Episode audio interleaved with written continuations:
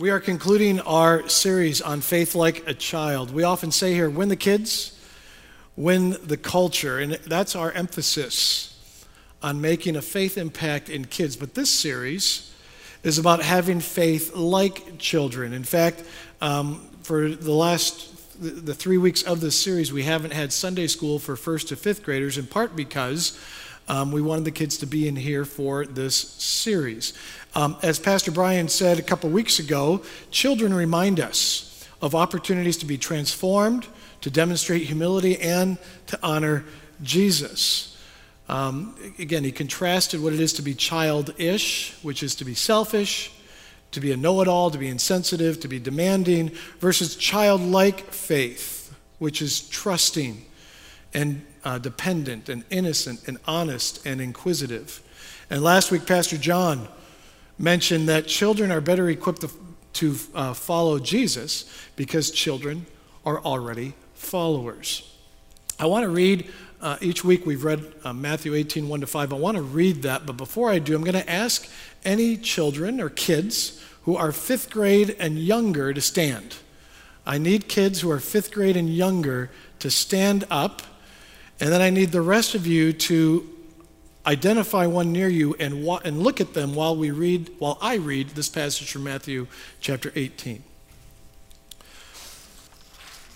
At that time, the disciples came to Jesus and asked, Who then is the greatest in the kingdom of heaven? And he called the child to him and placed the child among them. And he said, Truly I tell you, unless you change and become like children, little children, you will never enter the kingdom of heaven.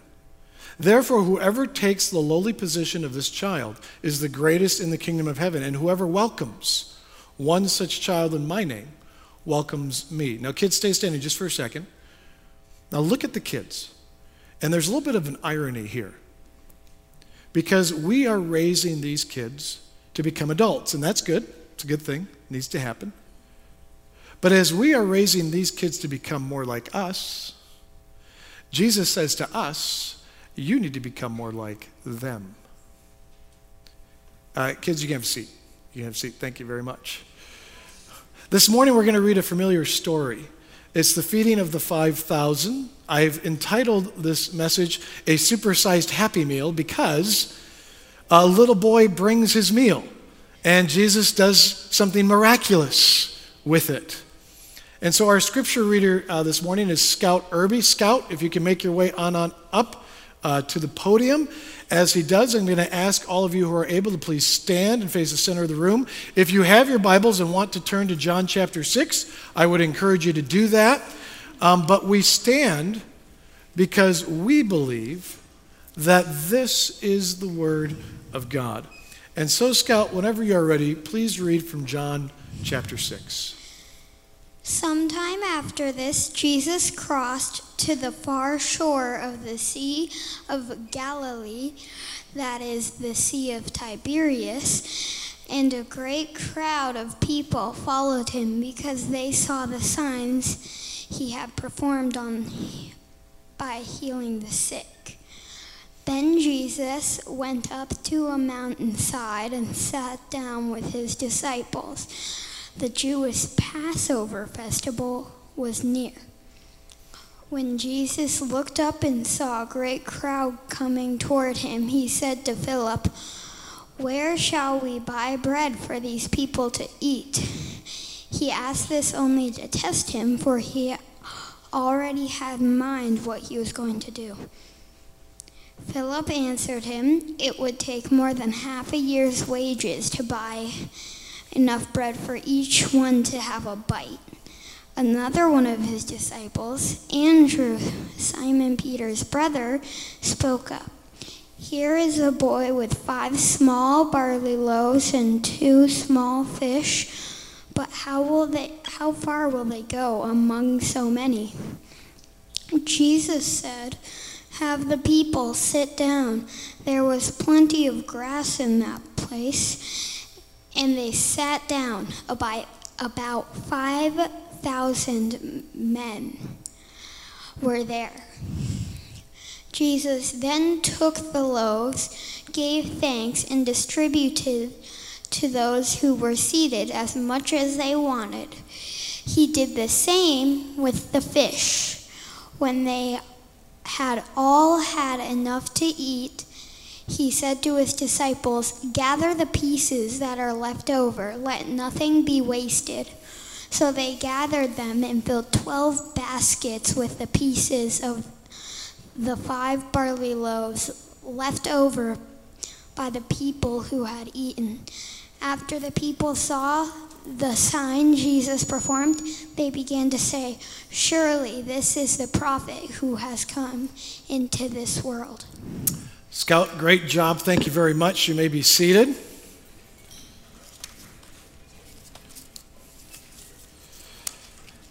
Yeah, and Scout, you can come on up here. We're going to reenact this miracle. Okay? Going to reenact it. Now, there's a real good chance that the disciples mentioned in the story were probably in their teens. So I've recruited, I haven't recruited, Brett recruited, but we have some junior high students here. Come on up, junior high students. Junior high disciples, just stand right back here. Now, the story says that Jesus fed them with bread and fish. Now, to reenact this and feed all of you with bread and fish, that could get Oh, let's just be honest, it get really ugly, okay? A bunch of fish in here, okay? So, uh, but I decided what I would do is I would take the concept of bread and fish and mix them together. And so, what we are going to use this morning is fishy crackers, okay? Fishy crackers, bread, fish, works for me, okay? All right, so, um, Scout, I'm going to have you, it said he had uh, two fish and five loaves of bread. So, you get seven bags of fishy crackers, okay? There's your lunch. Great job. Just stay right there with that scout, okay? Now, while Jesus miraculously produced enough food for 5,000, his miracle does not include distribution. A little bit of an oversight in his part, okay? So it's one thing to create food for 5,000 people, it's another thing to distribute it. Um, and so for that, he used his disciples. And the people sat down, the story said, and disciples brought the food to them. Now, they were distributing to 5,000 men. It doesn't include the women and children. So I think it's safe to say you could add another 5,000. So we're distributing to 10,000 people. The gospel doesn't say when it, whether when it says the disciples distributed the food, is that the 12 apostles? Or is it the 70? You know, there was another time that Jesus sent out 70 disciples. Was it the 12? Was it the 70? Um, doesn't really say. But this morning, I don't know, there's about four or 500 of you in here. Um, we have five students. That's a ratio of 1 to 80 to 1 to 100. Now, even if there were 70 disciples distributing the food to 10,000 people, the ratio of that would be larger than what they have to do this morning. Um, so, Scout, what I'm going to have you do, we're going to perform a miracle. You are all about to be amazed at what we're going to do here. So, Scout, go ahead and give each of the disciples a bag of fishy crackers. And you can give a couple because we need to get rid of all of them. Okay. Scout, you did a great job. You can go ahead and have a seat. Let's hear it for Scout. Did a great job. So now, disciples, this is where we need you to really come through for us, okay? We're going to pretend that Jesus is back on the ramp. And somehow, in a way that nobody will figure out how we did this, you're going to go down that side of the ramp with one bag of fishy crackers or two, and you're going to walk down to the bottom of the ramp with a whole basket full. It's a miracle. It's going to be a miracle. So go ahead, guys. Have Jesus work his miracle back there.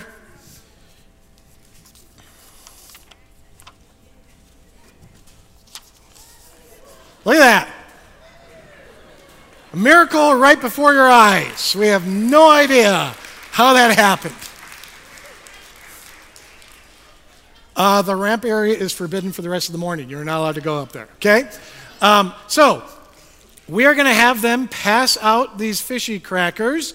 Now, there are regular cheesy fishy crackers and pretzel, uh, pretzel fishy crackers. You get what you get. Okay, so go ahead, guys.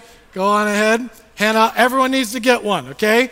While, oh, the other thing I'm just going to mention is that if you guys want to eat these while we uh, continue, you are allowed to. I just ask um, that you are really careful that you don't get any on the floor or on chairs. Pick up your garbage after you, uh, because in the store, the people didn't have to worry about cleanup. Uh, we do. So if you wouldn't mind helping us with that, that would be great. But while they are doing that, I just want to kind of give you a little bit of idea of where this happened. Uh, this happened in Israel. We have a map, okay? And um, what we have here is you have the Sea of Galilee, you have the Jordan River, you have the Dead Sea, um, you have the Mediterranean Sea here. Um, and then you have places like Bethlehem in the south where Jesus was born, Jerusalem, also just a little bit north of there. That's where Jesus died and uh, uh, resurrected. Most of his ministry happened, however, in the Galilean region. So we have a close up of the Galilean region there. And um, the best there's no one knows exactly where the feeding of the 5,000 took place, but based upon other things written in Scripture, there's a really good chance, highly likely, that it was on the northern shore somewhere of the Sea of Galilee. Um, there's a place to the to the west of Capernaum that it could be, but it could also have been somewhere in the area of Bethsaida. It just, but it's somewhere on the north shore of the Sea of Galilee that this happened. And I just want you to see some pictures of the north shore of the Sea of Galilee, and I want you to notice some things that they have in common. These pictures, I want you to, what all four of these pictures are going to be two and two. They have something in common. So these first two pictures, here you have the Sea of Galilee. You're looking as if you're in the Sea of Galilee up onto the hillside, and you'll notice that it's a hillside. And then this picture, a little bit further down from that picture, is another hillside with the Sea of Galilee. If you go to the next slide, here now you're just kind of looking in the opposite direction. Here you're on the hillside looking into the Sea of Galilee, and here you're on the top of the hillside um, of that area. What was the one thing in common in all four pictures? Say it again. Hillside. Hillside. This was not a miracle that happened in a nice flat park. And so when you envision five, 10,000 people on a hillside, and now the disciples have to distribute it, they are not walking on a flat surface. They are going up and down and up and down and up and down. Also, there was not air conditioning on the hillside of the Sea of Galilee back then, okay? There isn't any today either. But it wasn't like air conditioned, sitting in comfortable seats. No, you're on the grass, and these disciples are going up, down, up, down, up, down, up, down, making sure that everybody gets something as much as they wanted. This morning, you get one bag, that's it, okay? But in the story, you got to keep eating until you were full. And so, I don't know, the disciples have to go to the same groups of people more than once? Again, just envision this. Imagine how long it took. We tend to kind of have this sanitized version of how these miracles work. But think about it. Some of you have already eaten all of your fishy crackers, and there are people in the back that haven't gotten theirs yet. Okay, now if you want, you can say, nah, nah, nah, nah, nah. You know, you can do that. But again, there were on the hillside, think about it, there were lots of people that already had finished eating, and other people were probably still waiting. Okay, this wasn't like all clean and perfectly done and all kind of. Now, who hasn't gotten fishy crackers yet? Well, raise your hand. If you haven't gotten fishy crackers, raise your hand high. Okay? Jesus would be disappointed if not everyone got to benefit from the miracle. So let's make sure that everyone get. Now, if you've already gotten fishy crackers, don't raise your hand again. We have enough for one for everybody, okay? No seconds. Okay, keep your hands up high if you haven't gotten any. Disciples, we got some over here. Anybody over here not get any? I bet you they said that a lot on the hillside. I'll be right back. Okay? I'll be right back. Everyone over here. No, everyone's got some? Okay? Here, anyone not get any? This whole section? Here, anyone in this whole section not get any? Oh, there's one person in the back that someone's pointing to. They seem to be shy. They won't raise their hand themselves. I'm not sure what that means. If you have an allergy to these, give them to your neighbor. It's fine, okay? Everyone over here, you got some fishy crackers. Okay, you can just put those down. Great job, disciples. It's here for the disciples.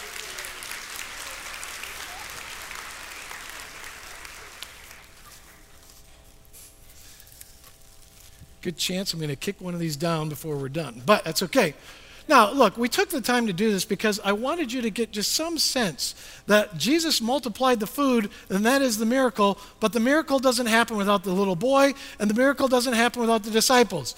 Childlike faith, Childlike faith prompts participation. Jesus provided the food to be multiplied, but the miracle doesn't happen without the disciples. They had to distribute it. Again, as the passage says, verse 9 here is a boy with five small barley loaves and two small fish, but how far will they go among so many? And then verses 11 to 13 Jesus then took the loaves, gave thanks, and distributed to those who were seated as much as they wanted. He did the same with the fish. And when they had had all had enough to eat, he said to the disciples, Gather the pieces that are left over, let nothing be wasted. So they gathered them and filled twelve baskets with the pieces of five barley loaves left over by those who had eaten. I don't know if you caught that, but after the disciples went up, down, up, down, up, down, up, down, I'll be right back. Do you need more? Do you need more? After they did that for, I don't know for how long, they sat down, they got a chance to eat, and then Jesus says, Go get the leftovers. If I'm a disciple, I'm like, Are you kidding? Leftovers? You can't be kidding me. Up, down, up, down, up, down, up, down, up, down. Go get the leftovers. Following Jesus is not a spectator sport. We can't follow Jesus and just sit there and do nothing. We participate as followers of Jesus, it's part of the deal. And again, who is more likely to participate in something? Kids or adults? The phrase, we are going to play a game, gets different reactions from kids and adults, right? You say we're going to play a game to kids, and they're like hungry seagulls on the beach trying to get your food. Me, me, me. I want to play me first. Can I go? Can I go first? I want to play. I want to play. I want to play. You say, we're going to play a game to adults, and they act like teenagers not wanting to go to school. Oh, do I have to play a game? I'm so tired. Can't I just watch the game? Right? That's what we do. But following Jesus is not a spectator sport. Childlike faith prompts participation. Remember this story, the picture, this, when the crippled man was lowered through the roof by his friends to get to Jesus? And the passage says that Jesus saw their faith, that's the faith of the friends, and he healed the man. Or how about this story? Where the walls of Jericho fell, and do you remember what they had to do for that to happen? They had to walk around the city for six days. And then on the seventh day, they had to walk around the city seven times. And then when they were done with all that, everybody had to scream. When God works in our lives, He expects us, He wants us to participate. And following Jesus involves two things that kids do all the time. Okay, one is waiting. If we're going to follow Jesus, there are going to be times that we have to wait. And kids are always waiting, right? In the car, kids, when you're waiting in the car, what do you say? Are we there yet? Thank you.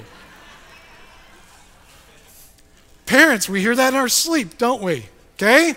At school, the kids, they have to wait for recess and they have to wait for lunch and they have to wait to get picked up. At home, okay, in my home, when my kids were younger, okay, they could ask me anything. They could ask me a can I question, or they could ask me a do you know where question. You know, they'd be like, Dad, can I do this or can I do that? Or they'd say, Hey, Dad, do you know where this is? Do you know where that is? And it didn't matter what kind of can I question it was or do you know where question is. My response was always, Let's wait until your mom gets home. and then we'll ask her right? Kids are always waiting. And here, I love this little, you may have missed this part in the story, uh, verses 5 to 7. When Jesus looked up and saw a great crowd coming towards him, he said to Philip, Where shall we buy, buy bread for these people to eat? He asked this only to test him, for he already had in mind what he was going to do. And so Philip answered him, it would take more than a half year's wages to buy enough bread for each one to have a bite. I love it. In the passage, it says Jesus already knew what he was going to do, but he was just, I don't know, was he messing with Philip? Was he just making Philip? He was making Philip wait. He made them wait to see what would happen. Psalm 27, and there's lots of places in Scripture that say something like this, but Psalm 27 14 says, Wait for the Lord. Be strong and take heart and wait for the Lord. Sometimes God wants you to wait before He acts, and sometimes God wants you to move. And that's something else that kids do all the time. They are always moving. What do adults say about kids? You can go in the octagon after the service, and you'll probably say it if you watch the kids. I wish I had that kind of energy, right? Because kids are always moving. Remember when we could do that? I don't know how I ever moved like that. Okay, kids are always moving. And sometimes Jesus will say, It's time to move. In verses 11 to 12 of the story, Jesus then took the loaves, gave thanks, and distributed to those who were seated as much as they wanted. And he did the same with the fish. And when they all had enough to eat, he said to his disciples, Gather the pieces that are left over, let nothing be wasted. He told the disciples, Move. I've got the miracle, now you move and get the food to the people. And the Bible is filled with stories like this when it's time to move. Whether it's the time where the crossing of the Red Sea happened. Remember this story? Okay, Moses is leading the people out of Egypt, and the Egyptian army is coming up behind him, and the Red Sea parts. And I just find it hysterical that Moses had to tell the people, that's our sign to move. Let's go. And so they move. Or what about the time when Joseph and Mary, they flee to Egypt? Why? Because they were told in a dream that the baby's life is in danger, baby Jesus. And if they would have waited, and not moved, baby Jesus wouldn't have made it. Okay? So sometimes when God says move, we need to move. But every time God acts in our lives, sometimes we have to move, sometimes we have to wait, but we have to do something. Childlike faith prompts participation. And so, how does Jesus want you to participate? Is he asking you to wait? Or is he telling you to move?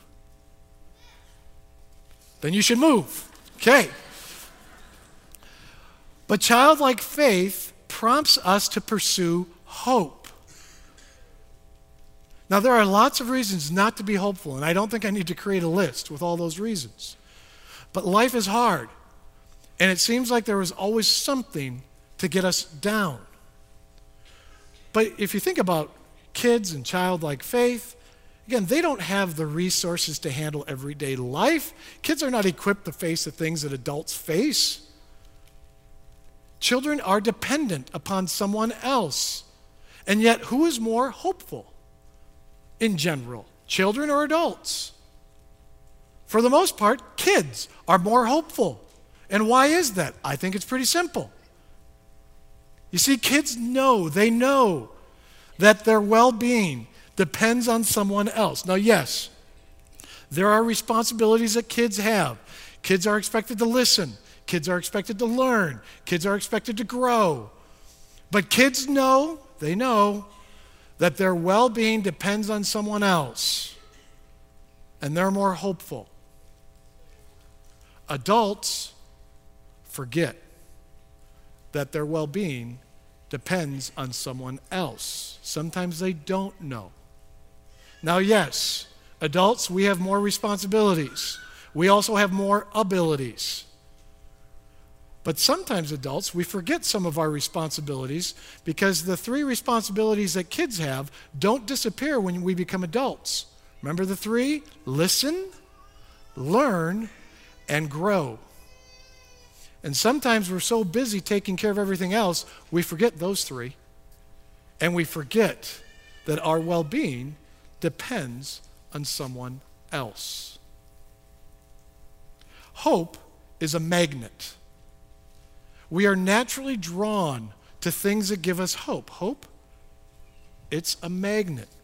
And so we are drawn to things in the past that give us hope.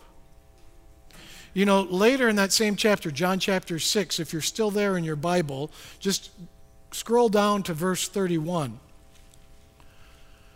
And this is after the feeding of the 5,000. In verse 31, the people say to Jesus, Our ancestors ate the manna in the wilderness, as it is written, He gave them bread from heaven to eat. That's a reference to a story you can find in Exodus 16. In fact, if you go to the back of your outline, if you have your outline, there's a Bible reading tool, and I've assigned Ex- Exodus 16. You, I would encourage you to go and read that story and learn about that whole story of the manna in the desert that God provided. But you see, the Israelites, they would tell that story of how God provided this bread in the desert in a miraculous way. They would tell that story to their children from one generation to the next, to the next, to the next, to the next. And that story would give them hope. And in Jesus' day, the Israelites were living under foreign rule once again, the brutal rule of the Romans. And that story and others like it from their past, it gave them hope. And now they've experienced a story a lot like it. I want to encourage you to read the stories of Jesus, his healings, his love, his sacrifice. As it says in John chapter 3 For God so loved the world that he gave his one and only Son, that whoever believes in him shall not perish but have eternal life. God did not send his Son into the world to condemn the world, but to save the world through him. Folks, we need to be familiar with these stories because we are drawn to things in the past that give us hope. We are also drawn to things in the present that give us hope.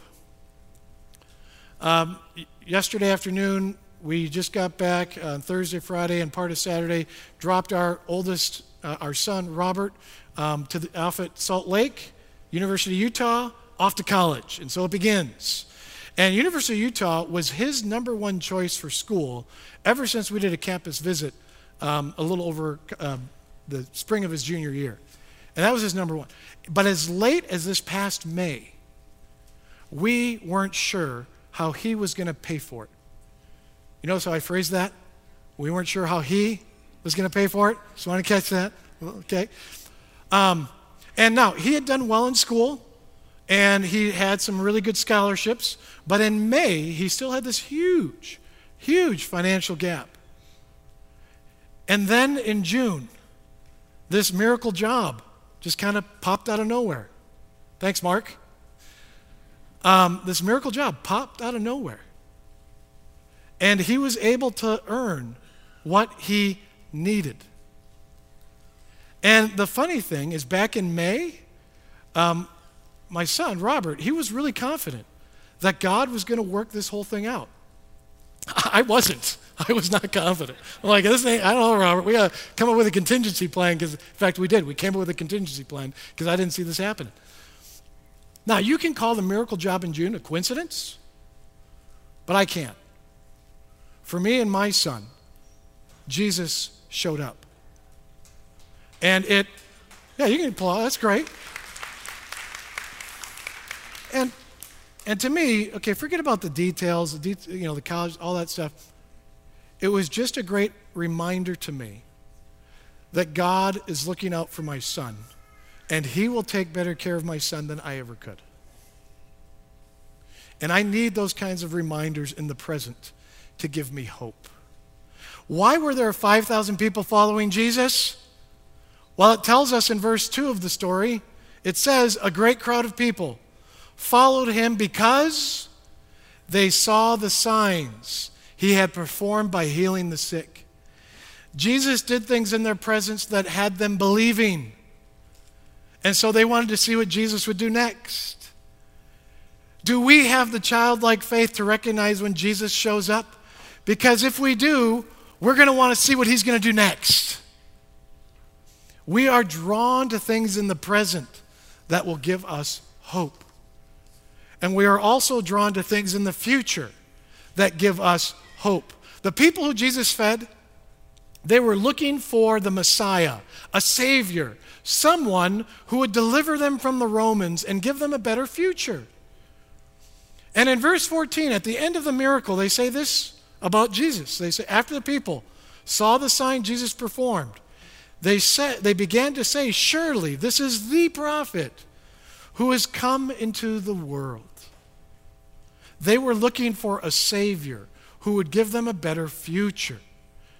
And I think one of the reasons why, why kids' lives are full of hope is because they have so much of their lives in front of them. Their best years are still in front of them. But I don't think our age really matters. It doesn't matter how old you are, I don't care how old you are. We need to believe, because of our faith in Jesus, that our best years are still in front of us. It doesn't mean that everything in our future will be wonderful, but we need to believe, because of our faith, and I don't care how old you are, that our best years are still in front of us. What Jesus did on the cross, at the empty tomb, gave us eternal hope, dying on the cross, rising again from the dead. It's a hope for this life, absolutely, but it's also an eternal hope. God so loved the world that he gave his one and only Son, that whoever believes in him shall not perish, but have eternal life. You know, in the last 12 months, we've had quite a few people here, part of the TFRC community family, who've passed away. In fact, I went back and I just looked from August of last year to this year, everyone we've lost. Um, we've lost Sarah Mercer, John Sexton, Lois Rohe, Gail Lewis, Judy Pruitt, Ann Smith, Bert Mason, John McCandless, Arnold Bridge, Bob Sears, Tasha Mashak, Mike Hutchings, and Joyce Anderson. That's a lot of loss. And many of you knew at least one of them, if not many of them. Uh, these were people that, on some level, I knew, all of them. I knew some better than others, interacted with some more than others. But what I believe about these people that we've lost Again, all these people were people of faith in Jesus. And I believe because of the eternal hope they have, their best days are in front of them. Just like our best days are in front of us because of the eternal life that they get to experience and that for those of us in faith in Jesus, we get to experience. Our age doesn't matter. We have eternal hope and if we believe in Jesus, our best days are ahead of us. We have to believe that. Yeah, you can applaud at that. And so, whether it's our past, our present, our future, we are drawn to things that give us hope. Jesus has acted in our lives before, and Jesus will act in our lives again, and we just have to believe like children to see it. Please pray with me. And Lord, again, I thank you for childlike faith. That is what you call us to. And I would ask that you would soften all of our hearts so that we can believe like children, become like children as you told us to. And Lord, I would ask that you would help us see how you've acted in our lives in the past, in the present, and give us hope for the future. And Lord, our futures are not all going to be rosy or great, but Lord, help us believe that regardless of what happens in the future, that our best days are still in front of us because of you. It's in the name of Jesus we pray. Amen. And may the grace of the Lord Jesus Christ and the love of God and the fellowship of the Holy Spirit be with you all. Amen.